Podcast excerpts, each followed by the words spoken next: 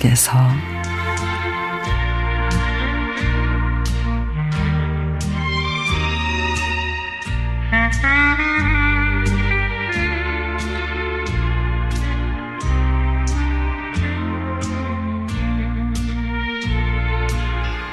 평일에 휴가를 내서 건강검진을 하고 세무서 업무를 보고 돌아오는 버스 안이었습니다.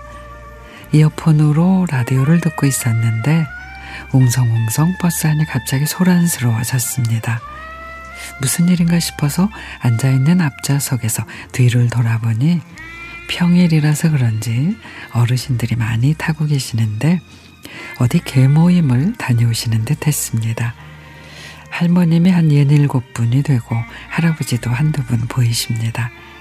저상버스라서 좌석보다는 설 수 있는 공간이 훨씬 넓었는데 할아버지 한 분이 노인용 전동 휠체어를 타고 계셨습니다.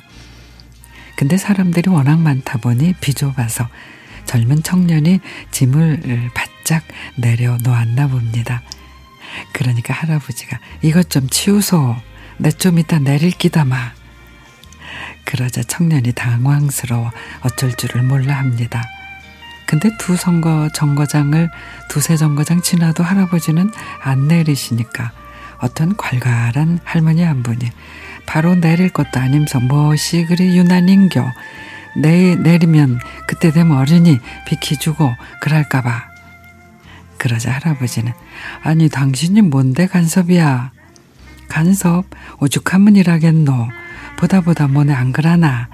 근데 다 늙어가는 처지 언제 봤다고 반말이고. 금세 그냥 분위기가 험악해졌습니다. 누구도 말리기는커녕 혹시라도 불똥이 튈까 슬슬 피하는 것 같았습니다.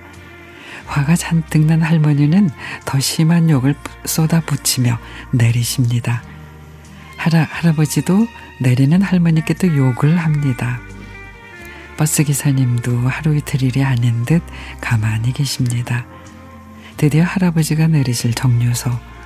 내리는 할아버지 뒤로 한 무리의 할머님들이 버스기사님도 애먹이고 딴 손, 손님들도 불평코 그러니까 다음부터 타지 마소.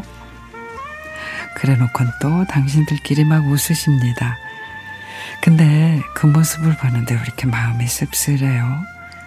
꼰대질이라는 요즘 말이 왜 나오는지 알 것도 같고 같은 어르신들끼리 삿대질하며 욕하는 모습도 참 인상을 찌푸리게 하고 나는 나이 들면 저러지 말아야지.